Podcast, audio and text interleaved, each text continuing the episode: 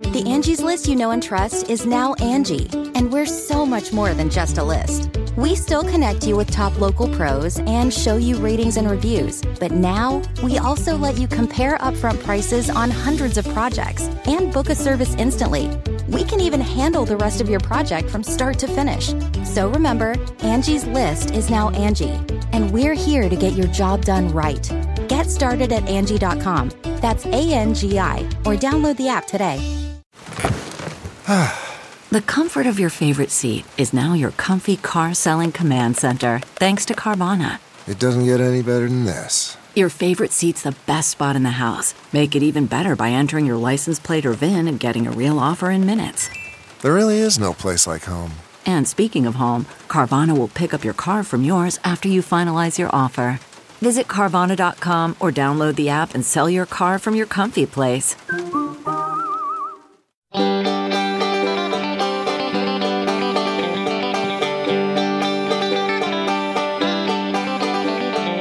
Welcome to the Caixin Sinica Business Brief, brought to you by SupChina. Each week, we bring you a roundup from the world of business in China from Caixin, China's authority on business and financial news, as well as interviews with Caixin Global reporters and editors. I'm Kaiser Kuo from the Sinica Podcast. It's been a roller coaster of a week for China's business news.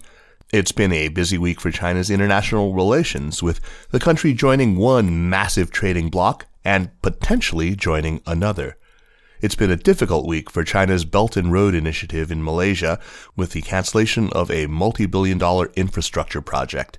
And it has been a terrible week for a former top official who has been caught up in a bribery scandal. With all the top news delivered in a carefully balanced fashion, here's what has been happening in China this week. China has signed the world's largest regional free trade agreement with other Asia Pacific nations, including Japan and South Korea, encompassing nearly a third of the world's population and gross domestic product. Top officials from 15 nations that also include Australia, New Zealand, and the 10 members of the Association of Southeast Asian Nations inked the Regional Comprehensive Economic Partnership, RCEP or RCEP, nearly a decade in the making, on the final day of the 37th ASEAN Summit hosted virtually by Vietnam. The agreement covers a tariff elimination of at least 92% on traded goods among participating countries, as well as stronger provisions to address non tariff measures. Chinese President Xi Jinping has also announced that China will, quote, actively consider, unquote, joining the Comprehensive and Progressive Agreement for Trans-Pacific Partnership, better known as CPTPP, a regional free trade pact. Xi made the comment in a speech at a meeting of the 21 nation Asia Pacific Economic Cooperation, APEC, hosted, again virtually, by Malaysia. The news has been seen as a bold move to reassure the world of the country's continuing commitment to reform and opening up. Some analysts have noted, however, that China would face an uphill task to negotiate an accession agreement with the current 11 members of the CPTPP, including Japan, Canada, and Australia, particularly on some sensitive clauses such as state owned enterprises and labor unions. In more international relations news, China has again pledged better cross border audit cooperation with the U.S. China's top securities regulator called for more dialogue to address a long-standing dispute between U.S. and Chinese regulators over access to audits of U.S. listed Chinese companies. China has stuck to its position that joint inspections should be carried out through a cooperation mechanism of cross-border oversight, according to a statement by the China Securities Regulatory Commission. The Commission's comment followed reports that the U.S. Securities and Exchange Commission renewed efforts to press China by pushing forward a regulation that would lead to the delisting of companies that don't comply with U.S. auditing rules. China has sold its first negative yielding sovereign bonds. China raised 4 billion euros, that's about $4.7 billion last week, in a three part debt deal which included its first ever negative yielding sovereign bonds. The deal includes 750 million euros of five year bonds, 2 billion euros of 10 year bonds, and 1.25 billion euros of 15 year bonds. The 10 and 15 year bonds were sold with positive yields of 0.318% and 0.664%. However, the 5 year tranche achieved a negative yield of 0.152%. According to Samuel Fisher, head of China onshore debt capital markets at Deutsche Bank, one of the bookrunners of the deal, it is a sign that China attaches great importance to European markets amid a year of market turmoil. There's potentially good news if you are looking to protect your intellectual property rights in China. The country will increase the maximum penalty for copyright infringement by a factor of 10 in an effort to deter intellectual property violations, a major gripe for many companies that conduct business in the world's second largest economy. The national legislature last week approved an amended copyright law that will raise the highest compensation payment for infringement to 5 million yuan, $762,114, from 500,000 yuan. The new law will take effect on June 1st. The government of the Malaysian state of Malacca has terminated an agreement worth $10.5 billion with a local developer who partnered with three Chinese companies over a sea reclamation project involving the building of a mixed harbor development including three man-made islands in the strategic Malacca Strait. The project was seen as a major part of China's Belt and Road Initiative in the country and was supported by the former Malaysian government headed by Najib Razak from 2009 to 2018. However, the current federal and state government have been openly against the project, citing concerns over its economic feasibility. It's been a tough week for a former deputy governor of China's northern Hebei province who pleaded guilty in a Beijing court of taking more than 50 million yuan, roughly $7.6 million, in bribes between 2006 and 2013 in exchange for business favors to others. The court said a sentence will be announced at a later date. Li Qian became a vice governor of Hebei in 2017 after spending years in top positions in Baoding and Hengshui in Hebei. Li is the 12th high-ranking government official to face criminal charges this year amid China's long-running anti-graft crackdown. He is also the third top Hebei official brought down since 2017. And finally, can you trust China's online reviews? The hashtag is it worth looking at good and bad reviews? 好评差评是否还有参考价值 has been trending on China's social media this week after reports that a growing number of paid reviews are appearing on shopping and delivery platforms. According to Pengpai News, the phenomenon of quote, professional bad reviewers, unquote, exists on several major e-commerce platforms and food delivery apps. Some use the scoring system and store owners' fear of negative reviews to extort money, while others offer click farm services charging money to demote rivals' stores. The going rate for 30 bad reviews can be as high as 1,000 yuan or $152, according to news reports. And police are supposedly hesitant to pursue such cases due to insufficient evidence.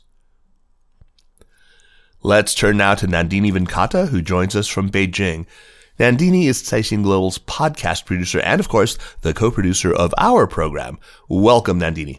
Hi, Kaiser. It's great to be here. Well, it's great to have you. So, Nandini, the big story for this week is short seller Muddy Waters, who have taken aim at yet another Chinese company. Tell us what's going on. Yeah, so Muddy Waters is indeed back in the headlines, and this time it's making news because it's gone after JOYY. So, for anyone not familiar with the company, JOYY is a major Chinese social media player. Um, to give you an idea of just how big it is, it says it has around 4.1 million um, paying users. And it also reported a roughly 930 million US dollars in revenue for the third quarter of 2020. And that was supposed to be up 36% from the previous year. And what JOYY is especially well known for is its live streaming service, which is called YY Live, where users can basically tune in to see live streamers sell all sorts of goods and do performances. And if users like what they're seeing, they can then reward that particular live streamer by buying them a virtual present. And a cut of this purchase then goes not only to that particular influencer, but also the social media company.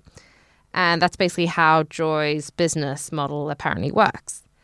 However, the latest report by Muddy Waters, which was released last week, alleges that there's a lot more going on than meets the eye. So, what exactly does Muddy Waters allege? Yeah, so the short sellers report, which is 71 pages long, has some really hard hitting allegations. Um, after saying it's been investigating JOYY's live streaming service for over a year, Muddy Waters has accused the company of multi billion dollar fraud and even going so far as to say that 90% of the revenue that JOYY has earned is fraudulent, you know, which is, you know, really mind boggling. So, for example, earlier on, I mentioned those virtual gifts which um, people can buy on the platform. Well, Muddy Waters alleges that actually half of these purchases are fake transactions, which are made by fake users. And the short seller says that JOYY has been pulling off this stunt by using bots which are linked to its company servers. Muddy Waters also alleges that it has evidence to support these claims, and that includes payments originating from company servers. Now, stocks reacted pretty quick to the explosive report on Wednesday, JOYY's stocks plunged an incredible 26%, and that actually represents the live streaming giant's worst fall. But of course, I should really, really stress that JOYY has refuted all these allegations. The social media company says that the short sellers report is filled with mistakes and generalizations. And it also says that Muddy Waters is ignorant of the live streaming sector.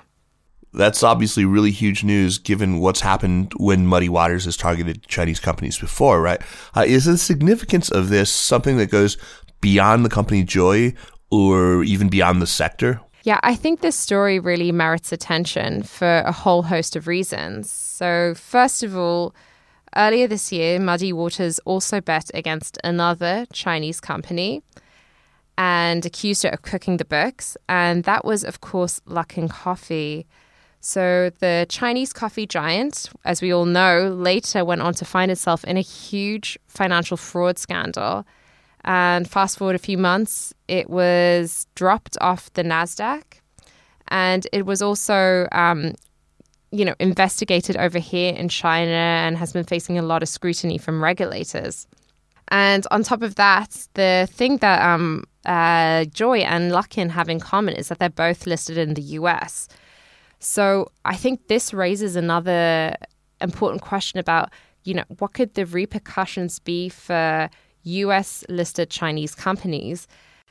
And of course, in the wake of the Luckin scandal, um, we did see Washington also get a lot tougher on US listed Chinese companies. Um, for instance, uh, US lawmakers, um, stock exchanges, and government agencies they each took their own measures to kind of tighten China's access to American capital markets.